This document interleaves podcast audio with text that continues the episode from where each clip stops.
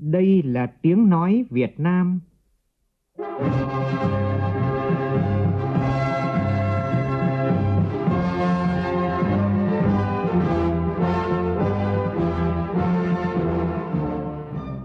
là tiếng nói Việt Nam, phát thanh từ Hà Nội, thủ đô nước Cộng hòa xã hội chủ nghĩa Việt Nam.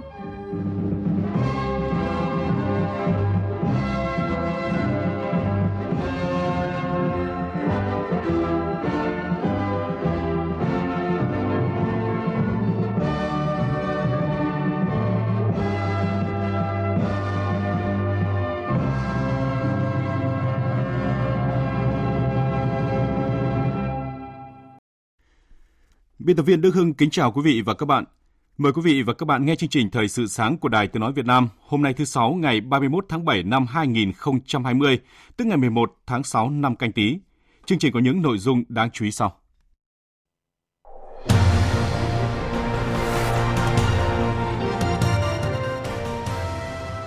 Phát hiện thêm 45 ca dương tính mới với virus SARS-CoV-2 đang được cách ly tại các cơ sở y tế Đà Nẵng. Đêm qua, Bộ Y tế thành lập khẩn cấp bộ phận thường trực đặc biệt chống dịch COVID-19 tại thành phố Đà Nẵng. Từ sáng nay, Đà Nẵng kiểm soát chặt các cửa ngõ ra vào thành phố. Thành phố Hội An, tỉnh Quảng Nam thực hiện giãn cách xã hội theo chỉ thị 16 của Thủ tướng Chính phủ. Liên tiếp phát hiện và bắt giữ các đối tượng nhập cảnh trái phép vào Việt Nam. Cũng trong ngày hôm nay, dự kiến các thí, thí sinh thi vào lớp 10 tại Hà Nội sẽ nhận được điểm chuẩn của các trường. Trong phần tin thế giới, Trung Quốc và Ấn Độ vẫn chưa hoàn tất việc rút quân khỏi biên giới. Nhiều tín hiệu lạc quan cho công tác bào chế vaccine chống COVID-19 tại Mỹ.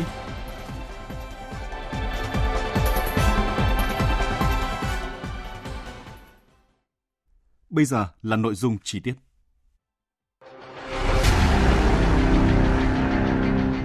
Đẩy lùi COVID-19, bảo vệ mình là bảo vệ cộng đồng.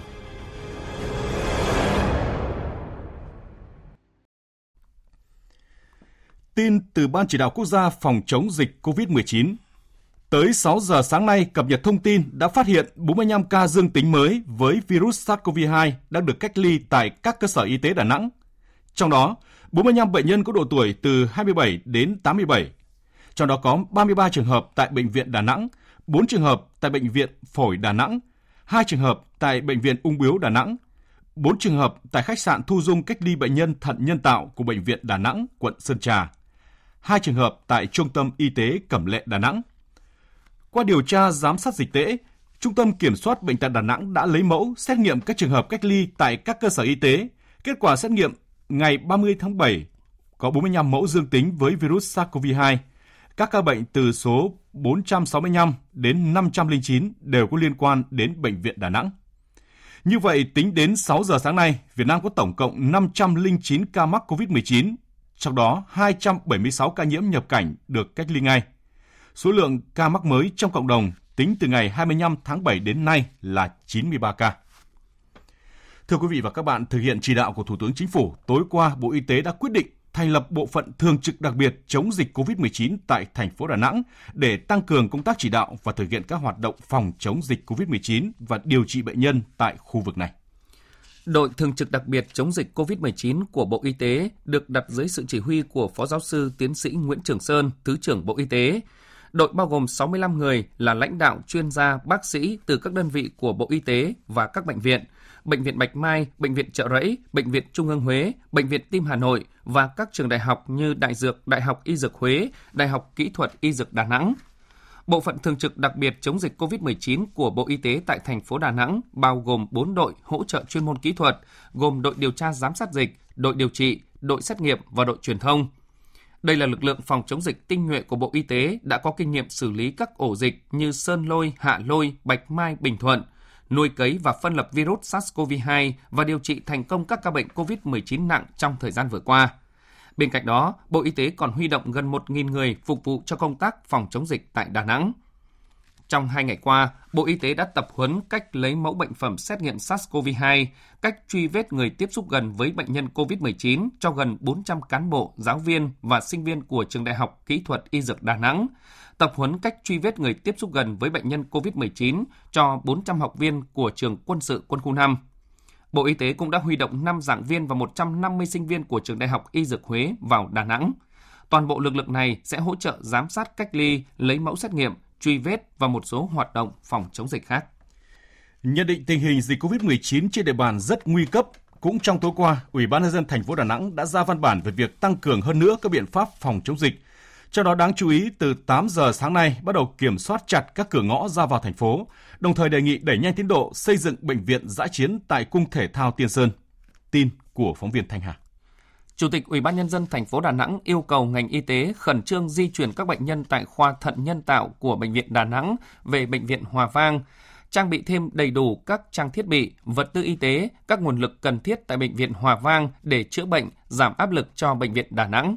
Bên cạnh đó, đẩy nhanh tiến độ, khẩn trương xây dựng bệnh viện giã chiến tại Cung Thể thao Tiên Sơn. Từ 0 giờ sáng nay, dừng thi công tất cả các công trình xây dựng trên địa bàn thành phố, đồng thời thực hiện lại các chốt kiểm soát dịch liên ngành tại các vị trí cửa ngõ ra vào thành phố theo đúng quy định từ 8 giờ sáng nay thực hiện giãn cách xã hội theo chỉ thị số 16 của Thủ tướng Chính phủ về thực hiện các biện pháp phòng chống dịch COVID-19 một cách quyết liệt hơn, hạn chế thấp nhất người dân ra ngoài, nhà cách ly với nhà, tổ dân phố, thôn cách ly với tổ dân phố, thôn, phường xã cách ly với phường xã, quận huyện cách ly với quận huyện. Tương tự như Đà Nẵng, từ 0 giờ sáng nay tại thành phố Hội An, tỉnh Quảng Nam đã thực hiện việc cách ly xã hội theo tinh thần của chỉ thị số 16 của Thủ tướng Chính phủ, đảm bảo giãn cách xã hội để phòng chống dịch COVID-19. Ủy ban nhân dân tỉnh Quảng Nam cũng quyết định tạm dừng một số hoạt động tại thị xã Điện Bàn và huyện Đại Lộc để chống dịch. Sau khi Bộ Y tế công bố 5 trường hợp mắc mới COVID-19 ở tỉnh Quảng Nam, Ban chỉ đạo phòng chống COVID-19 tỉnh này công bố thông tin dịch tễ và lịch trình của các bệnh nhân, đồng thời triển khai điều tra 63 người tiếp xúc gần đưa đi cách ly lấy mẫu xét nghiệm. Phóng viên Đình Thiệu tại miền Trung đưa tin. Sau khi có thông tin về 5 bệnh nhân dương tính với SARS-CoV-2, Ban chỉ đạo phòng chống dịch Quảng Nam đã tiến hành khoanh vùng cách ly, phun thuốc khử trùng lần 2 toàn bộ khu vực nhà, khu vực cách ly. Các địa phương có bệnh nhân mắc COVID đã xác định được 63 trường hợp tiếp xúc gần với bệnh nhân, đưa đi cách ly và lấy mẫu xét nghiệm. Tỉnh Quảng Nam cử đoàn giám sát tiếp tục điều tra truy vết tất cả các trường hợp F1, F2, xác định lịch trình cách ly lấy mẫu xét nghiệm. Ban chỉ đạo phòng chống dịch COVID-19 tỉnh Quảng Nam thông báo lịch trình của những trường hợp dương tính này cho các ngành chính quyền và cộng đồng dân cư được biết. Trong số 5 bệnh nhân mắc mới có 4 trường hợp ở thành phố Hội An và một trường hợp ở huyện Đại Lộc. Ngày hôm nay, chính quyền thành phố Hội An, tỉnh Quảng Nam tiến hành phong tỏa khu phố An Hội, phường Minh An, đồng thời cách ly các trường hợp tiếp xúc gần. Ông Nguyễn Văn Linh, Phó Chủ tịch Ủy ban nhân dân thành phố Hội An, tỉnh Quảng Nam cho biết. Hiện nay là rất phức tạp bởi vì mối quan hệ nó đơn cài rất là nhiều. Ban chỉ đạo của thành phố đã xác định chuyển một cái trạng thái cao hơn, làm sao phải khoanh vùng, ngăn chặn, cách ly và dập dịch và xác định các nguồn lây nhiễm chứ không chỉ một nguồn không phải là ở địa bàn Đà Nẵng hay những cái bệnh viện Đà Nẵng không cho nên là phải linh hoạt có một cái ờ, tư, tư thế tâm thế ứng phó với mọi tình huống chứ không phải chỉ riêng một tình huống. À, và sẽ còn tiếp tục những trường hợp tương tự như vậy cũng từ hôm nay tại thành phố Hồ Chí Minh tạm thời ngưng hoạt động các cơ sở dịch vụ và hạn chế tụ tập đông người, trong đó yêu cầu các cơ sở kinh doanh dịch vụ không thiết yếu như quán bar, vũ trường phải tạm đóng cửa. Thành phố khuyến khích các hoạt động họp hội nghị làm việc trực tuyến. Đối với các trường hợp hội nghị cần thiết phải tổ chức trực tiếp của cơ quan đảng, chính quyền về áp dụng các biện pháp phòng chống dịch bệnh theo quy định của ngành y tế. Trung tâm Kiểm soát bệnh tật thành phố Hồ Chí Minh tối qua phát thông báo khẩn tìm tài xế GrabBike từng chở bệnh nhân 450 nhiễm COVID-19. Tài xế GrabBike đã chở bệnh nhân 450 từ bệnh viện quốc tế City số 3, đường số 17A, phường Bình Trị Đông B, quận Bình Tân, thành phố Hồ Chí Minh đến con hẻm số 21 trên 63 trên 15 đường Hoàng Ngân, phường 16, quận 8 trong khoảng thời gian từ 16 đến 19 giờ ngày 27 tháng 7. Trung tâm Kiểm soát bệnh tật thành phố Hồ Chí Minh kêu gọi người này liên hệ ngay với cơ quan y tế địa phương hoặc đường dây nóng của Trung tâm Kiểm soát bệnh tật 0869 577 133 để được kiểm tra sức khỏe và hướng dẫn phòng ngừa lây nhiễm. Theo tin từ phóng viên Kim Dung và cộng tác viên Hải Yến thường trú tại thành phố Hồ Chí Minh, tối qua lực lượng chức năng đã thực hiện chốt chặn phong tỏa đường số 10 khu phố 6 Hiệp Bình Chánh, quận Thủ Đức, thành phố Hồ Chí Minh do có người nghi nhiễm COVID-19. Tại đây có hơn 40 hộ dân sinh sống, trong đó có 4 căn nhà đã được cách ly hoàn toàn. Một nguồn tin cho biết ca nhiễm này từng chữa bệnh ở bệnh viện Đa khoa Đà Nẵng. Ngày 22 tháng 7, người này tự vào một bệnh viện lớn ở thành phố Hồ Chí Minh rồi về nhà tự cách ly ở đường số 10. Hiện cơ quan chức năng đang chờ kết quả cuối cùng từ Bộ Y tế. Về năng lực xét nghiệm COVID-19 hiện nay, quyền Bộ trưởng Bộ Y tế Nguyễn Thành Thanh Long cho biết đang xét nghiệm 31.000 mẫu một ngày và tiếp tục được nâng lên. Bộ cũng đang hỗ trợ tập trung chia sẻ với thành phố Đà Nẵng trong việc điều trị bệnh nhân COVID-19, trong đó có một ca bệnh rất nặng. Phóng viên Văn Hải phản ánh. Theo quyền Bộ trưởng Bộ Y tế Nguyễn Thành Long, tất cả những người dân từ Đà Nẵng trở về các địa phương khác khi có biểu hiện cúm, ho, sốt, khó thở và dấu hiệu nghi ngờ cần đến các cơ sở y tế để được tư vấn khám và được xét nghiệm sàng lọc. Hiện năng lực xét nghiệm COVID-19 của nước ta là 31.000 mẫu một ngày và tới đây sẽ tiếp tục được nâng lên. Bộ Y tế cũng đã điều động các đơn vị khác hỗ trợ Đà Nẵng nâng được năng lực xét nghiệm tại thành phố này lên hơn 7.000 mẫu xét nghiệm một ngày. Thì bệnh viện Bạch Mai đã điều động cái lực lượng xét nghiệm vào để thiết lập lên hai cái labo xét nghiệm tại bệnh viện Đà Nẵng và bệnh viện phổi Đà Nẵng. Lực lượng thứ hai là viện Pasteur Hồ Chí Minh cũng đã tung một cái lực lượng ra ngoài Đà Nẵng để thiết lập lên cái phòng xét nghiệm tại Đà Nẵng là bệnh viện 199 của Bộ Công an. Bộ Y tế cũng đã ban hành là tất cả những cái trường hợp đến các cơ sở y tế về mặt xét nghiệm thì đều được thanh toán bảo hiểm y tế. Cơ sở y tế đó là có khả năng xét nghiệm là được thanh toán bảo hiểm y tế. Về công tác điều trị bệnh nhân COVID-19, theo Phó Giáo sư Tiến sĩ Lương Ngọc Khuê, Cục trưởng Cục Quản lý Khám chữa bệnh Bộ Y tế, hiện có hai bệnh nhân phải sử dụng phương pháp tim phổi nhân tạo ECMO, gồm bệnh nhân 437 và 416 đang điều trị tại Bệnh viện Đa khoa Đà Nẵng. Trong đó, ca bệnh 437, 61 tuổi ở phường Hòa Vang, quận Cẩm Lệ, Đà Nẵng diễn tiến rất nặng, tiên lượng xấu. Có bệnh nhân 437 và diễn biến rất nặng trên một cái cơ địa bệnh nền đã phải chạy ECMO và thở máy. Và các thầy thuốc thì hiện nay đang ờ, tập trung tăng cường điều trị về đa kháng thuốc tăng cường điều trị về thận chống nấm và chống đông. Thế rồi thì uh, các cái, cái biện pháp cận lâm sàng. Tuy nhiên có một thực tế đáng lo ngại là tối qua cán bộ chiến sĩ đồn biên phòng Bắc Sơn bộ đội biên phòng tỉnh Quảng Ninh đã phát hiện một nhóm 29 người đang có hành vi nhập cảnh trái phép tại khu vực cột mốc 1364 cộng 200 thôn Lục Phủ, xã Bắc Sơn, thành phố Móng Cái, tỉnh Quảng Ninh. Ngay trong tối qua, đồn biên phòng Bắc Sơn đã điều tra, lấy lời khai ban đầu và chuyển toàn bộ số người nhập cảnh trái phép về khu vực cách ly tập trung tại thành phố Móng Cái. Trước đó vào sáng qua, đồn biên phòng Bắc Sơn cũng đã bắt giữ nhóm 16 người nhập cảnh trái phép qua khu vực này và đưa về giao cho lực lượng chức năng tổ chức cách ly theo quy định. Như vậy là chỉ trong một ngày tại cùng một địa điểm, đồn biên phòng Bắc Sơn đã phát hiện 45 người nhập cảnh trái phép. Thượng tá Đỗ Thái Bình Vương, chính trị viên đồn biên phòng Bắc Sơn cho hay, trong khoảng 10 ngày gần đây, đơn vị liên tục xử lý các vụ việc người nhập cảnh trái phép qua các đoạn sông biên giới Ca Long – số người nhập cảnh có chiều hướng tăng lên, mật độ dày hơn và tổ chức thành toán nhóm có số lượng đông từ 10 đến 30 người mỗi nhóm. Cũng sáng qua, Công an quận Tân Bình, thành phố Hồ Chí Minh khi tuần tra ở khu vực công viên Hoàng Văn Thụ đã phát hiện nhóm 8 người Trung Quốc nhập cảnh trái phép. Nhóm người được xác định đi vào Việt Nam bằng đường tiểu ngạch ở phía Bắc, sau đó bắt xe ô tô vào thành phố Hồ Chí Minh với mục đích là tránh dịch và kiếm việc làm. Trước đó, lực lượng chức năng quận Tân Phú, thành phố Hồ Chí Minh cũng phát hiện và đưa đi cách ly nhóm 11 người Trung Quốc nghi nhập cảnh trái phép. Thời sự VOV, nhanh, tin cậy, hấp dẫn. Chương trình Thời sự sáng sẽ tiếp tục với các tin quan trọng khác. Sở Giáo dục và Đào tạo thành phố Hà Nội chiều qua đã công bố điểm thi vào lớp 10 năm học 2020-2021 Điểm mới trong kỳ thi vào lớp 10 năm nay là ngay sau khi công bố điểm thi, dự kiến trong vòng 12 giờ đồng hồ, các thí sinh sẽ biết điểm chuẩn các trường trung học phổ thông năm 2020. Ngoài ra, thí sinh có thể tra cứu kết quả thi tại trường trung học phổ thông công lập nơi thí sinh đăng ký dự tuyển nguyện vọng 1. Theo quy định, sau khi biết kết quả thi và điểm chuẩn, học sinh lựa chọn nguyện vọng trúng tuyển nào. Trong trường hợp học sinh có nhiều nguyện vọng trúng tuyển thì phải thực hiện thủ tục xác nhận nhập học trong thời gian dự kiến từ ngày mùng 3 đến ngày mùng 8 tháng 5 tháng 8 tới. Như Đài Tiếng Nói Việt Nam đưa tin vào lúc 20 giờ tối qua tại công trình đang xây dựng ở số 16 Nguyễn Công Trứ, phường Phạm Đình Hổ, quận Hai Bà Trưng, xảy ra một vụ tai nạn lao động làm 3 người chết, một người bị thương – theo người dân chứng kiến sự việc, bốn công nhân đang lắp kính tại công trình số 16 Nguyễn Công Trứ thì thang tời bất ngờ đứt cáp khiến nhiều người rơi xuống đường. Vị trí thang tời ở vào khoảng tầng 8 tòa nhà. Tại hiện trường có 3 nạn nhân đã tử vong, một người được lực lượng chức năng đưa đi cấp cứu.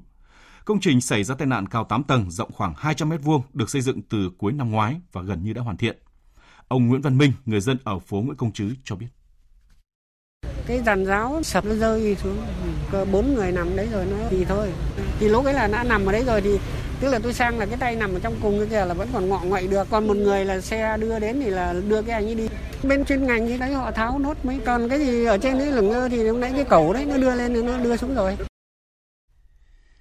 Ủy ban nhân dân tỉnh Bến Tre vừa ký quyết định về việc công bố kết thúc thiên tai do xâm nhập mặn mùa khô trên địa bàn 2 năm 2019-2020.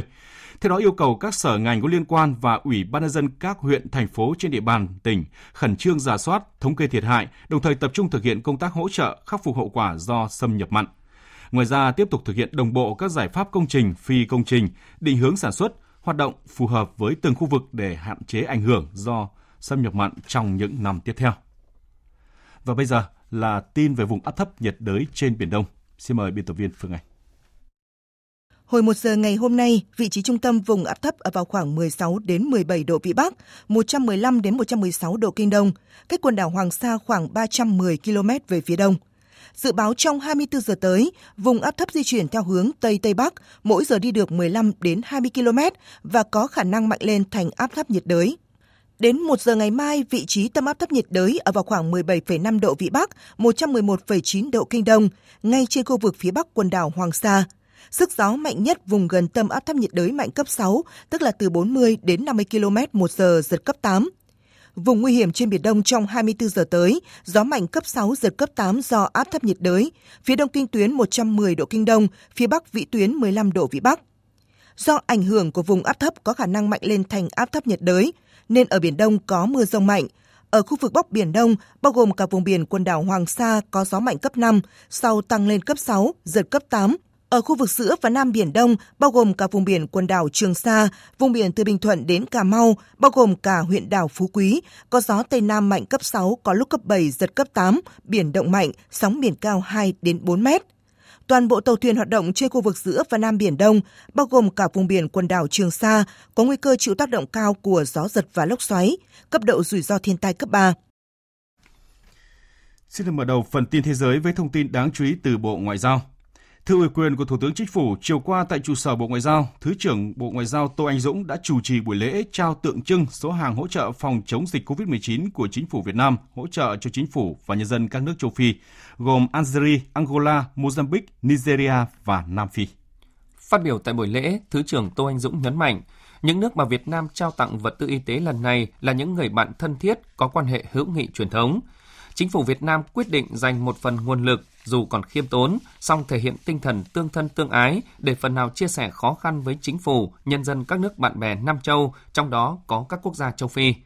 Những vật tư y tế được trao tặng cho 5 nước châu Phi gồm khẩu trang vải kháng khuẩn, khẩu trang y tế và sinh phẩm xét nghiệm virus SARS-CoV-2 do chính Việt Nam sản xuất với tổng giá trị 250.000 đô la. Tính đến đêm qua theo giờ Việt Nam, thế giới ghi nhận tổng cộng hơn 17 triệu 240 nghìn ca mắc COVID-19, trong đó có hơn 671.200 ca tử vong. Dịch COVID-19 vẫn tiếp tục diễn biến phức tạp khi nhiều nước thông báo ghi nhận các ca nhiễm mới và tử vong cao nhất trong ngày. Đây là ngày ghi nhận nhiều ca tử vong và mắc mới nhất tại Australia kể từ khi dịch COVID-19 tái bùng phát với 13 ca tử vong và 744 ca lây nhiễm mới. Cùng ngày, chính quyền thành phố Tokyo, Nhật Bản thông báo đã ghi nhận 370 ca mắc COVID-19 mới tại thành phố này, vượt mức kỷ lục ghi nhận vào ngày 23 tháng 7 với 366 ca mắc bệnh. Khu hành chính đặc khu đặc biệt Hồng Kông Trung Quốc xác nhận thêm 149 ca nhiễm mới, mức cao nhất trong ngày kể từ khi đại dịch bùng phát tại đây, trong đó có tới 145 ca là lây nhiễm cộng đồng. Ấn Độ đã có thêm 52.123 ca mắc mới trong 24 giờ qua, con số cao nhất ghi nhận trong một ngày tại nước này. Một thông tin đáng lưu ý khác là chính phủ Nhật Bản sẽ cho phép một số người nước ngoài, trong đó có công dân Việt Nam có tư cách lưu trú được tái nhập cảnh bắt đầu từ ngày 5 tháng 8 tới đây, tức là chỉ sau 5 ngày nữa. Tin của Bùi Hùng, phóng viên thường trú tại Nhật Bản.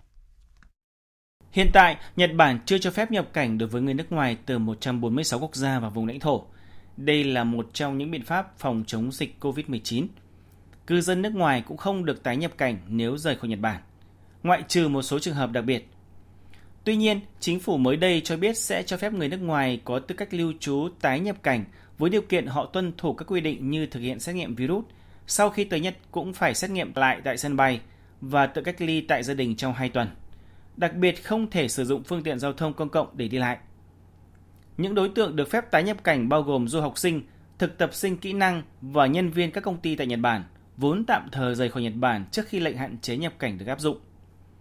Nhật Bản đã đạt được thỏa thuận với Việt Nam về việc cho phép công dân đi lại với mục đích kinh doanh, đồng thời bắt đầu nhận đơn xin cấp visa dài hạn. Dự kiến những người này sẽ đến Nhật Bản từ đầu tháng 8. Công ty dược phẩm Innovio Intersprite của Mỹ vừa thông báo vaccine phòng đại dịch viêm đường hô hấp cấp COVID-19 mà công ty này đang phát triển đã cho thấy hiệu quả khi thử nghiệm trên khỉ. Những thí nghiệm thực hiện đối với loài khỉ nâu Ấn Độ cho thấy loại vaccine này có thể bảo vệ khỉ miễn nhiễm virus SARS-CoV-2 gây bệnh COVID-19 trong suốt 13 tuần kể từ khi được tiêm. Kết quả nghiên cứu cũng chứng minh rằng vaccine có thể làm giảm số lượng virus tồn tại ở phổi dưới và ống mũi của những chú khỉ được tiêm hai liều vaccine trong khoảng thời gian cách nhau là 4 tuần. Trước đó, Johnson Johnson cũng đã khởi động các thử nghiệm về mức độ an toàn của vaccine mà tập đoàn này nghiên cứu phát triển đối với con người, sau khi loại vaccine này chứng minh được hiệu quả trên khỉ với một liều duy nhất. Cũng liên quan đến dịch bệnh COVID-19, cựu ứng cử viên của Đảng Cộng hòa tranh cử Tổng thống Mỹ năm 2012, Herman Cain đã qua đời vì nhiễm virus SARS-CoV-2.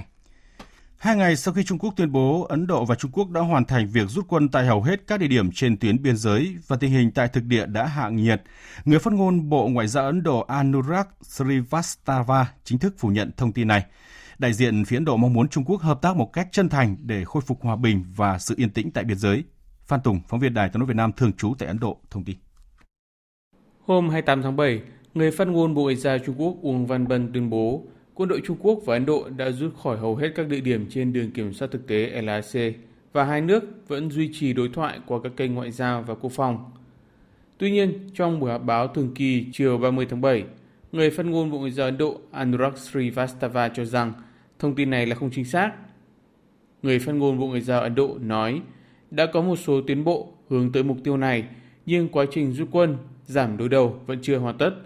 các chỉ huy cấp cao của hai bên sẽ gặp nhau trong những ngày tới để đàm phán triển khai các bước đi tiếp theo. Ông Srivastava cũng bày tỏ mong muốn phía Trung Quốc hợp tác chân thành để hoàn tất việc rút quân, giảm leo thang căng thẳng và khôi phục hòa bình tại khu vực này sớm nhất có thể, như đại diện đặc biệt về vấn đề biên giới của hai nước đã cùng nhất trí.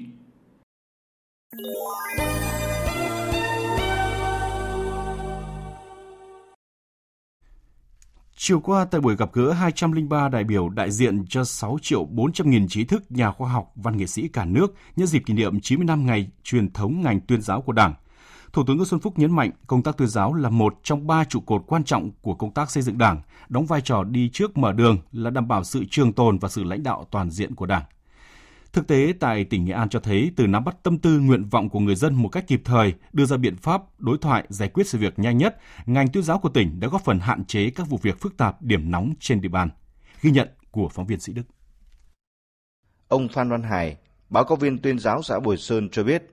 với vụ việc nóng, cán bộ xã đối thoại trực tiếp với cán bộ đảng viên và nhân dân. Ngoài ra thì hàng tháng đảng ủy xã còn tổ chức ngày sinh hoạt tư tưởng nhằm thông tin tuyên truyền đến cán bộ đảng viên và nhân dân về tình hình đất nước để kịp thời giải quyết kiến nghị những vấn đề người dân còn băn khoăn. Sau cái hội nghị tư tưởng là các cái nội dung thì là các đồng chí là đại diện cho các cấp ủy, các xóm là phát biểu ý kiến liên quan đến các vấn đề tại cơ sở có vấn đề gì mà còn vướng mắc đề nghị để tập thể ờ, cấp ủy cũng như ủy ban và các ban ngành liên quan để giải quyết thì sau khi có các cái vấn đề đó thì là đồng chí bí thư và đồng chí phó bí thư chủ tịch ủy án sẽ giải trình và có những vấn đề nhưng mà còn ờ, liên quan đến tăng tầng nhân dân liên quan đến các cái hội nghị xóm. Thì là bán ờ, thường vụ đảng ủy là cử cái đoàn để về đối thoại trực tiếp với nhân dân để giải quyết các cái vấn đề mà nhân dân còn băn khoăn. Ngày sinh hoạt tư tưởng đã dần đi vào đời sống nhân dân ở xã Bùi Sơn nói riêng và huyện Đô Lương nói chung như một hoạt động tư tưởng định hướng chủ trương đường lối của Đảng, pháp luật của nhà nước đến nhân dân – Bà Lê Thị Hồng Hà, Bí thư Đảng ủy, trưởng ban tuyên giáo xã Bồi Sơn cho biết. Bám sát vào cái thực tế hoạt động để là kịp thời giải quyết những cái khó khăn vướng mắc à, cho bà con nhân dân cho cán bộ đảng viên vì vậy cho nên là trên địa bàn Bồ Sơn của chúng tôi không có những cái điểm nóng à, đơn thư vượt cấp cũng rất là ít Ông Nguyễn Văn Mạnh, trưởng ban tuyên giáo huyện ủy Đô Lương cho biết, những năm qua thì Đô Lương đã xây dựng đề án thực hiện ngày sinh hoạt tư tưởng thường xuyên và góp phần ổn định tình hình. Ban tuyên giáo là thường xuyên nắm chặt để rồi là trong từng cái chữ thị nghị quyết một thì có cái cách để mà triển khai với cái quy mô rồi phương pháp rồi đối tượng một cách rất là phù hợp. Gắn với đó thì xây dựng một cái chế độ sinh hoạt tư tưởng ở Đô Lương. Thì uh, ngày 28 là ngày sinh hoạt báo cáo viên ở huyện. Còn ngày mùng 1 tháng tháng là ngày sinh hoạt tư tưởng ở các cơ sở. Tất cả các đảng bộ chính bộ trực thuộc ngày mùng 1 đều là coi như đây là một cái ngày để là sinh hoạt tư tưởng và gắn với đó là mang tính chất đối thoại giải quyết những vấn đề khúc mắc ở cơ sở có những vấn đề gì là giải quyết trong cái chỗ này và triển khai chỉ thị nghị quyết của tháng trước tháng sau. Xác định mạng xã hội là một kênh thông tin có tác động lớn đến nhiều tầng lớp trong xã hội, nhất là thanh thiếu niên, sinh viên và học sinh. Ban tuyên giáo huyện ủy Thanh Trương đã chỉ đạo các tổ nhóm tác chiến không gian đẩy mạnh tuyên truyền định hướng. Tiếp tục chương trình là những thông tin về thời tiết. Dự báo thời tiết Phía Tây Bắc Bộ có mưa rào và rông vài nơi, gió nhẹ. Trong cơn rông có khả năng xảy ra lốc, xét, mưa đá và gió giật mạnh, nhiệt độ từ 24 đến 35 độ. Phía Đông Bắc Bộ có mưa rào và rông vài nơi, riêng các tỉnh ven biển đêm có mưa rào và rông rải rác, gió nhẹ, nhiệt độ từ 26 đến 35 độ. Các tỉnh từ Thanh Hóa đến Thừa Thiên Huế, ngày có mưa rào và rông vài nơi, chiều tối và đêm có mưa rào và rông rải rác, phía Bắc gió Bắc đến Tây Bắc, phía Nam gió Tây đến Tây Nam cấp 2, cấp 3, nhiệt độ từ 25 đến 36 độ. Các tỉnh ven biển từ Đà Nẵng đến Bình Thuận có mưa rào và rông vài nơi, chiều và đêm có mưa rào và rông rải rác, cục bộ có mưa vừa mưa to, gió Tây Nam cấp 2, cấp 3, nhiệt độ từ 25 đến 35 độ. Tây Nguyên sáng có mưa rào và rông rải rác, sau có mưa, mưa vừa, có nơi mưa to đến rất to và rải rác có rông, gió Tây Nam cấp 2, cấp 3, nhiệt độ từ 20 đến 30 độ. Nam Bộ sáng có mưa rào và rông rải rác, sau có mưa, mưa vừa, có nơi mưa to đến rất to và rải rác có rông, gió Tây Nam cấp 2, cấp 3, nhiệt độ từ 24 đến 32 độ.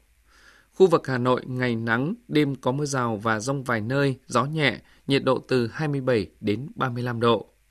Dự báo thời tiết biển, Bắc Vịnh Bắc Bộ có mưa rào và rông rải rác, trong cơn rông có khả năng xảy ra lốc xoáy và gió giật mạnh, gió Đông Bắc đến Bắc cấp 4, cấp 5.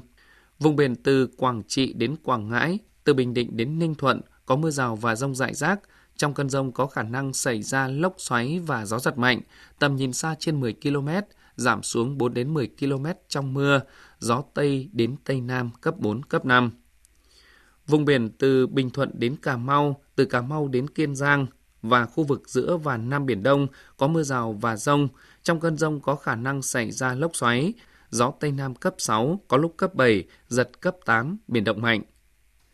Khu vực Bắc Biển Đông, khu vực quần đảo Hoàng Sa thuộc thành phố Đà Nẵng có mưa rào và rông. Trong cơn rông có khả năng xảy ra lốc xoáy, phía Bắc gió Bắc đến Đông Bắc, phía Nam gió Tây đến Tây Nam cấp 5, sau tăng lên cấp 6, giật cấp 8, biển động.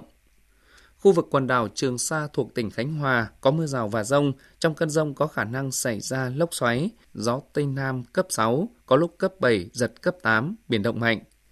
Vịnh Thái Lan có mưa rào và rải rác có rông, trong cơn rông có khả năng xảy ra lốc xoáy và gió giật mạnh, gió Tây đến Tây Nam cấp 4, cấp 5.